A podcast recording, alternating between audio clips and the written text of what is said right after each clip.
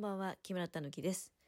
2022年4月17日日曜日でございます。今回は、えー、新潟分屯基地モニターに関連するおしゃべりということで、えー、行かせていただこうかなと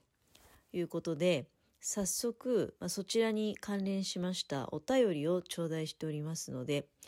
えー、こちらからご紹介していこうと緑 JS さん、いつもありがとうございます。お便りの方を読ませていただきます。近所に住んでいながら全く知らない話でした。私も自衛隊や基地にはすごく興味があります。というか、一般人には未開の地なので、この目でいろいろと見てみたいです。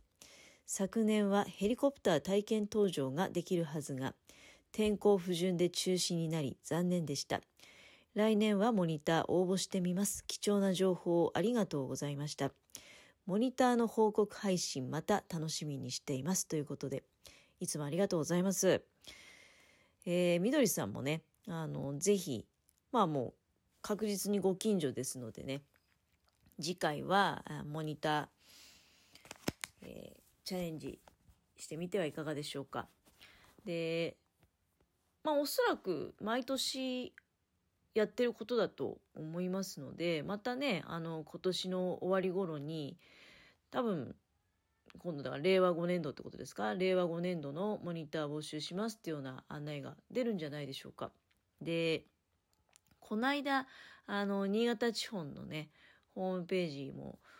概要欄のところに記入させていただきましたけれども、あちらのページに行きましてね、イベント情報っていうところを見ていただきますと、結構こう、こまめにイベント情報は更新されております。で、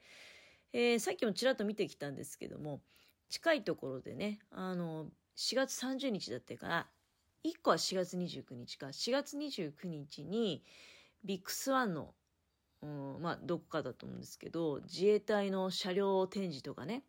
あとあの、広報の方々がいらっしゃって、多分こういろいろご説明をしてくださったりとか、ああいうことがあるんじゃないかと。あとは4月30日はね、あの、新潟西高、山の下ふ頭ですかね。えー、あちらの方で、えーミサイル艇だったりかなミサイル艇はやぶさの、あの、館内見学っていうのもイベント情報として出ておりました。ただ、あ残念なことにね、あの、一般公開っていうことじゃなくて、事前にもう、あの、申し込んで、で、さらに、まあ、抽選の結果、当たった人だけが案内していただけるということのようですね。やっぱりそのコロナの関係で、普通であれば、多分、あの、一般公開されると思うんですよ。だけど、あれってすごいからね、もうすごいいっぱい人集まっちゃうと思うので、うん、だからあ今回は、うん、事前に応募してでしかも抽選があってとで当たった人だけ案内いただけるっていうまあでもこれもねダメ元であのまだね確か4月の20日まで受け付けてるんですよ。4月の20日の、うんと、17時でしたかね。時間まできっちり決まってるんですけど、えー、4月の20日、だから、まだ来週の、あれですよね。うん、うん、水曜日までか。は、あ応募することができると。ダメ元で応募してみて、まあダメだったら、ね、しょうがないけど、でも、当たれば、その、だ、コロナだしね、あの、一般公開はないっていうことで、当たった人だけが案内していただいて、で、見学することができるっていうことは、結構こう、じっくり見ることができるっていうメリットがあるんじゃないでしょうかね。うん。なので、こう、イベント情報をチェックしながら、チャレンジして、えー、してみるのもありかなと思います。実はね、基地見学自体も、もうあの、ちょっと前までコロナで、あの、中止っていうのになってたんですね。で、私が、その、私もそのモニターになろうっていうきっかけっていうのは別にモニターになるっていう目的でホームページに行ったんではなくて、基地見学って多分できるはずと思って、で、調べに行ったら、あ基地見学はまだその時っていうのは、あの、コロナなので中止してますっていうふうに書いてあったんだけど、そこにこう、並んでモニター募集してますって書いてあって、モニターに応募したっていうのがあったんですけど、あの、基地の見学は、今はもう再開してるんですね、受付を。うん、で、まあ、詳しいそういう受付方法とか、まあ、事前に、あの、文章をね、申し込んで、で、回答いただいて、じゃあ何日の何時からみたいなことで、あの、お伺いして、で、えー、その広報の方と、多分一緒に歩きながら説明をしていただけるっていうようなことじゃないかと思うんですけども、でもまあ、一番いいのはですね、やっぱりそれはあの、多分ね、令和5年度のモニターになることだと思いますので、まだちょっとね、あの、もうほぼ1年ほど、まあ、待たなければいけないっていうことになると思うんですけれども、うん、まあでもね、一度はやってみる価値がね、あるよなってね、やっぱり、うん、しみじみこう、考えれば考えるほど、本当すごい経験をさせていただいてるな、ありがたいなっていう、その思いがもうどんどん強まってますね。うん。で、みどりさんね、なんか、昨年ヘリコプター体験搭乗できるはずがっていうようなこと書いてありましたが、多分ですね、このモニターの方でですね、来月、まだ詳しい日程の連絡は頂戴してないんですけれども、えー、それこそヘリコプターだったよな、確か体験搭乗があ予定されているということで、あ最初の日にね、あの、その、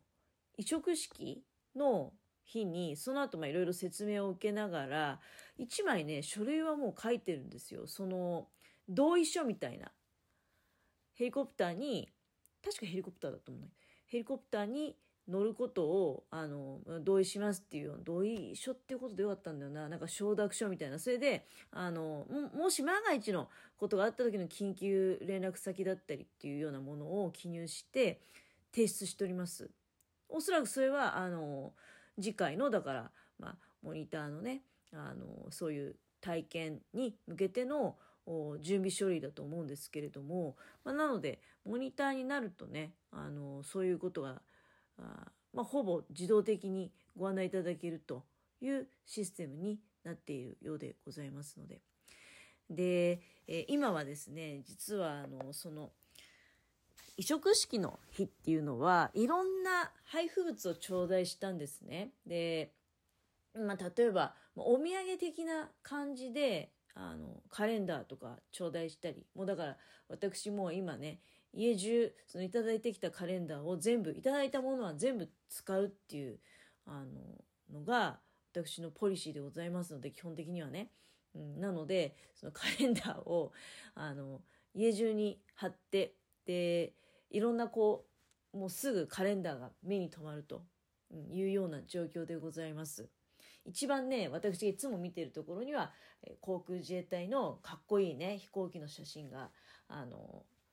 出てる載ってるでしかも大好きなあの1枚もの1枚で1年間全部わかるっていうスタイルのカレンダーだったので、えー、そちらを貼らせていただいているっていうような状況なんですけれどもそれ以外にねいろいろこう読み物を頂戴しました。例えば新潟三崎通信ってあの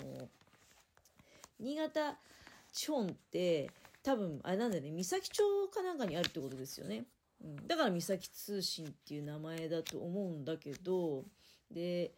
まあ、この三崎通信っていうのはいろいろこういろいろね自衛官募集してますよとかあまああと主にその予備自衛官に関することだったりとかね。あのそういう募集系の広報ですね、えーえ、があとは写真。写真がいっぱい今ちょっと見ながらおしゃべりしてるんだけど、えー、柴田駐屯地の第30普通科連隊のあの冬季訓練の様子であったりとかっていうような写真が載っているものであったりあとはね防衛ホームっていう防衛ホーム新聞社っていうところの、ちょっとこう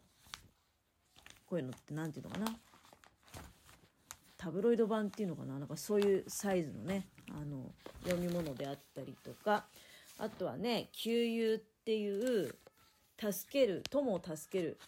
給油救う友。うん。これはあれですねあの災害派遣系とか新潟救難隊とかねそういうところのああのそうそうそう新潟救難隊っていうのはね、えー、この分屯地の中に入ってますのでね、うん、もうこういったことだったりとかあとはね朝雲っていう朝雲か。朝雲。朝雲新聞社っていうところが発行されているあの朝雲っていう読み物があるんですね。これはもうほんと新聞なんだけどうん。まああれですね。防衛専門誌っていうやつですかね。これのあのバックナンバーっていうんですかねをいくつか4部ほどいただいておりましてちょうど3月の分全部いただいたっていうような感じですかね。毎週木曜日発行だからそういうことだと思うんだけどでこれなんかはねだからあの、まあ、一気に全部読むとね私もちょっと最近 読むのなんか読む力が若い時と違ってなくなっちゃって少しずつね読ませていただいてるんですけど今本当にこのウクライナの情報っていうのがねあの当然非常にいっぱい載ってるっていうような状況でもちろんそれ以外の情報も載ってるんだけれども非常に興味深く読ませていただいております。よ勉強になるよねすごく。いやこの朝雲新聞ってなんかすごく面白いなと思って 年間購読。年間購読ね。すするかね？だか一応年間購読料ね税込み送料込みで9170円だそうでございます。ま下手なあれじゃないですか。あの普通の一般紙よりもまあ、特にこの防衛のことに関して言うとやっぱ朝雲っていうこの新聞は一番ねあのなんか読み出があっていいかなっていうふうに思いました。もちろん普通の広告とかも載ってるんだけどね普通の新聞的な紙面だったりもするんだけど中身は全部あの防衛に関することっていうことで興味深く読んで